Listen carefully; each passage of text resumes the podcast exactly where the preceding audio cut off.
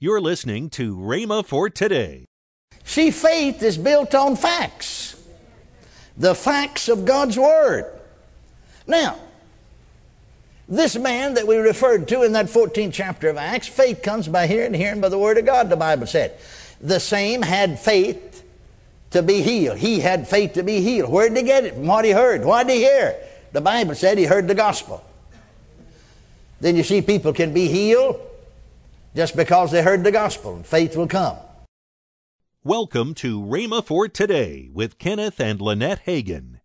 Today you'll hear more from Kenneth E. Hagin on his teaching, The ABCs of Bible Faith, next on Rhema for Today Radio. Also, later in today's program, I'll tell you about this month's special radio offer. Right now, let's join Kenneth E. Hagin for today's message. Another lady said, Well, yeah, but now my uncle, John, now, now he was a preacher, fine man, and said he never did preach but about 20 years, and then he's sick about 30 years and finally died. Well, I said, What's that got to do with Matthew 8 17? Amen. I'm sure Uncle John was a fine man. I'm glad he was. I'm happy that he's up in heaven, shouting with the angels and walking up and down the streets of gold. Hallelujah. Glory to God. But that's got nothing to do with this. Maybe he didn't know about that. Maybe he didn't know about that. Maybe he didn't know the word. I, I remember when, uh, you know, before we had the polio vaccine. And, uh, and, and there's so much, you know, in some areas, just a polio epidemic. And I remember my own dear mother, bless her heart, was visiting us I'd always take the family with me in the summertime. And Ken and Pat, you see, were just youngsters. Oh, I don't know, eight, ten years old, something like that. And so uh, uh, we would be gone then all the summer, and then during school year, while they were home, my wife was with them, and I traveled alone. And so my mother's visiting us. And so we're sitting at the breakfast table. She's asking me where I'm going this summer. I said, Well, I'm going here. and We're going to hold a meeting here. Then I'm going another place. And when I mentioned this other place, she almost jumped out of a chair. Why, son, he said, uh, you, are not going to take your children there, are you? I said, oh, yeah, they're going with me all summer. Why, she said, I heard on the radio there's a polio epidemic on. I mean, there, there she said, they're, uh, uh, I heard on the radio that they're even considering closing down all the places of amusement. Because there's a polio, so many getting a polio. And you're going to take your children to that? I said, Why, certainly, Mama. I said, Neither one of my children ever had polio. And the poor dear just jumped up out of the chair and grabbed her heart. Said, oh, oh, oh, oh, oh, that just, that just makes me hurt to hear you. I, what makes you talk like that? I said, the Word of God. See, I got to talk the same to Mama as I do you. Amen. I have to talk the same to everybody as I do you. For the Word of God's the same. I said, well, now she said, uh, now, now, now, now, son said, you remember brother so and so, brother S? Pastor, minister of the gospel? Yeah, I said, I knew it. Lived within two houses of grandpa, my grandpa. Just one house between him and, a, yeah. Well, now he's a fine man of God, preacher, pastor. And one of his children died nine years of age. I said, Mama, that don't have a thing in the world to do with the Bible. Maybe he didn't know what I know. I know he's a fine man of God. I know he loved God. I remember he came to visit me one time when I was sick after we moved. Because, see, I was bedfast 16 months, 17 months almost. And, uh, and, and I was, uh, uh, we, we moved after I'd been bedfast about nine months. We moved from 405 North College Street to 903 East Greenville Street, the city of McKinney, Texas. And Reverend S. lived just one house, you know, one house between us and his. And he, I, I was bedfast there then for eight months, you see. So he came over and visited one time. And, and, and he talked about the weather and told a few jokes and left.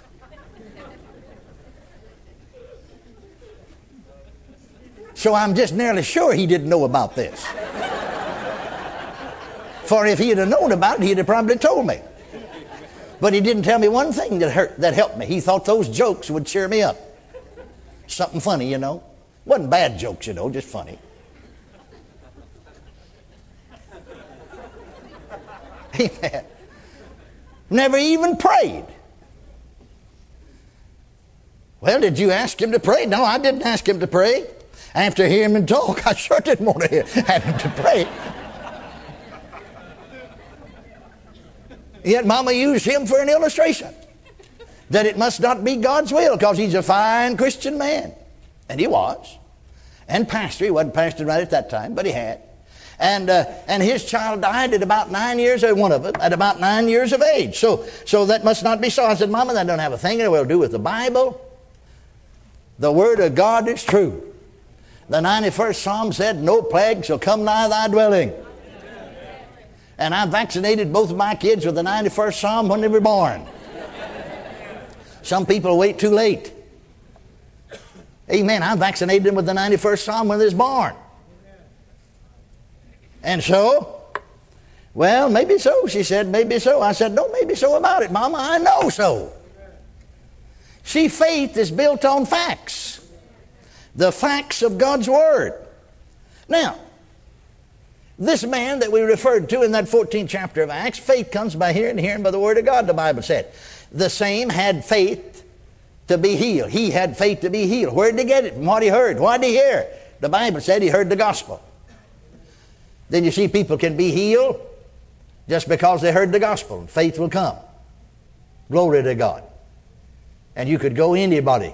Wouldn't have to be called of God. Wouldn't have to be anointed of God. Of course, people are anointed to God to minister healing. They're gifts of the Spirit, manifestation of the Holy Ghost. But you wouldn't have to be called of God. Wouldn't have to be anointed of God. Wouldn't have to have anything except just know what the Bible said. You can take that same message to the sick and get them healed. Praise God. I met a Baptist doctor in California. In fact, he didn't even have the baptism of the Holy Ghost. Got the baptism of the Holy Ghost during my meeting. But uh, uh we, we went to eat with him. In fact, ate, my wife and I went into their home to eat.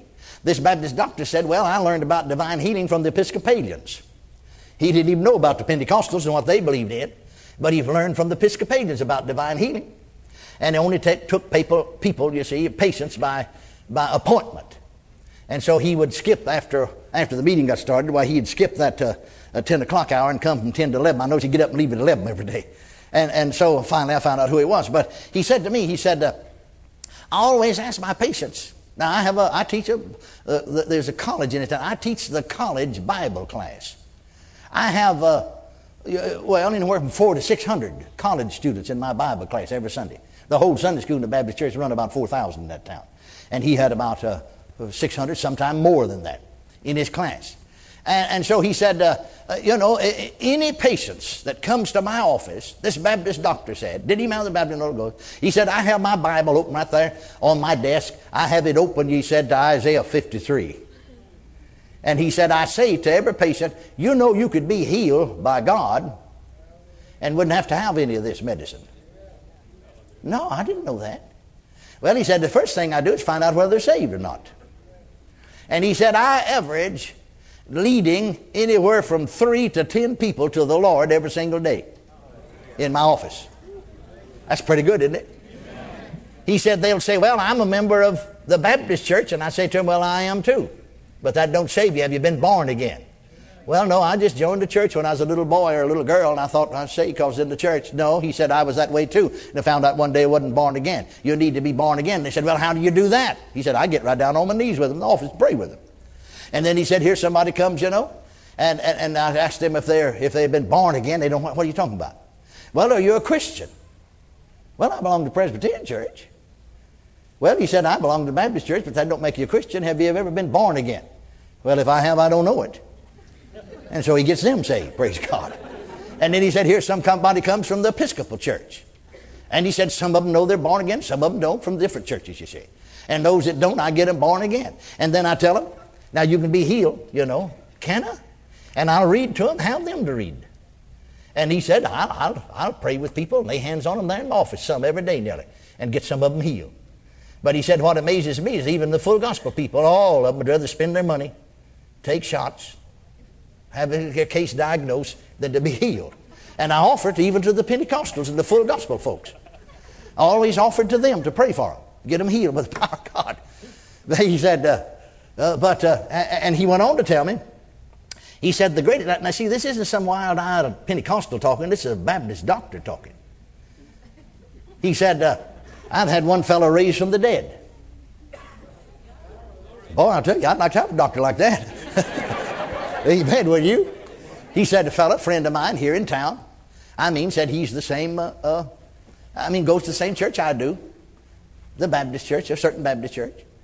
And he said, I know he's born again because I questioned him closely prayed with him. Know he's a, we had many good times of prayer together.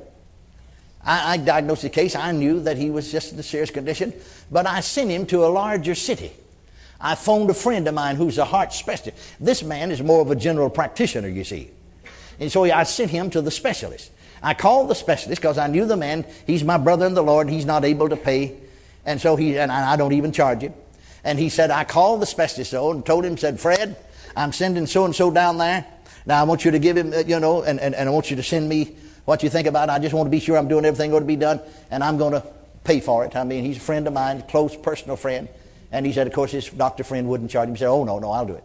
And he sent me all the record back, called me long distance, and said to him, You're doing the only thing that can be done for him. The medication you've got him on, the diet you've got him on, so on is the only thing. And he said, I'll tell you the truth about it. The heart specialist said he'll, he'll not live another six months. Well, he said, that's, that's my diagnosis. I just wanted to be sure. Well, the doctor said to me, he said, ordinarily now, I, I, I don't make house calls. You know, doctors don't nowadays. Of course, this was several years ago. But he said, uh, one day, my, uh, you know, in my office, the phone rang and his wife called and said he's died. Well, he said, I just simply said to my nurse, I'm going. I rushed out the back of the, uh, of the office, jumped in my car, and went over there. And he said, Brother Hagin, this Baptist doctor said, I pronounced too many people dead. I could not detect a heartbeat about him. I, I, I could not detect a pulse. I, I, I would have pronounced him dead. I pronounced many people dead. But he said he's only 56 years old. I just laid my hand on his chest and said, Dear Lord, this is my brother, and he's your child. And he's just not old enough to die. He's only 56 years old, and he's not old enough to die. Now, Lord, just let his spirit come back. In the name of Jesus, and said he's lying there with his eyes set, looked like glass marbles, and his mouth open, said suddenly, and started breathing. Welcome to Rhema for Today with Kenneth and Lynette Hagin. You can find more great materials by Kenneth E. Hagin, Pastor Hagin, and the rest of the Hagin family by visiting our online bookstore. Right now, I'd like to tell you about this month's special radio offer. This offer is the six CD set from Kenneth E. Hagin entitled The ABCs of Bible Faith for the special radio price of $29. Call toll free 1 888 Faith 99. Again, call toll free 1 888 Faith 99. You can also order online at rhema.org. That's R H E M A dot O R G. Rhema.org. Or if you prefer to write to Kenneth Hagin Ministries, our address is P.O. Box 50126, Tulsa, Oklahoma 74150. We always love to hear from our listeners, so write in or email us today and become a part of Rhema for Today. Right now, let's join Kenneth and Lynette Hagin. You need to save the date for the Call to Arms Men's Conference, November 4 and 5, Thursday and Friday, right here on the Rhema campus. Uh, myself and my son Craig, we're the host. Mm-hmm. But for all the details, just go to rhema.org and you can find out everything about it. But I just wanted to mention yes. it so you can mark it on your calendar and start getting ready and getting ready to go. Hey, That's maybe right. a bunch of you, bunch of the guys. I know a lot of the guys from different churches get together. A lot of guys that are friends, they get together. Mm-hmm. They all come together. We have a great great time. So, hey, put that down on your calendar right now. So, you know, ladies, we always have to do things for our husband anyway. So you go and register register them for Call to Arms. Yeah, yeah just yes. go to rhema.org, okay? Yes. Tomorrow on Rhema for Today, we'll continue Kenneth E. Hagin's life changing teaching. That's next time on Rhema for Today with Kenneth and Lynette Hagin.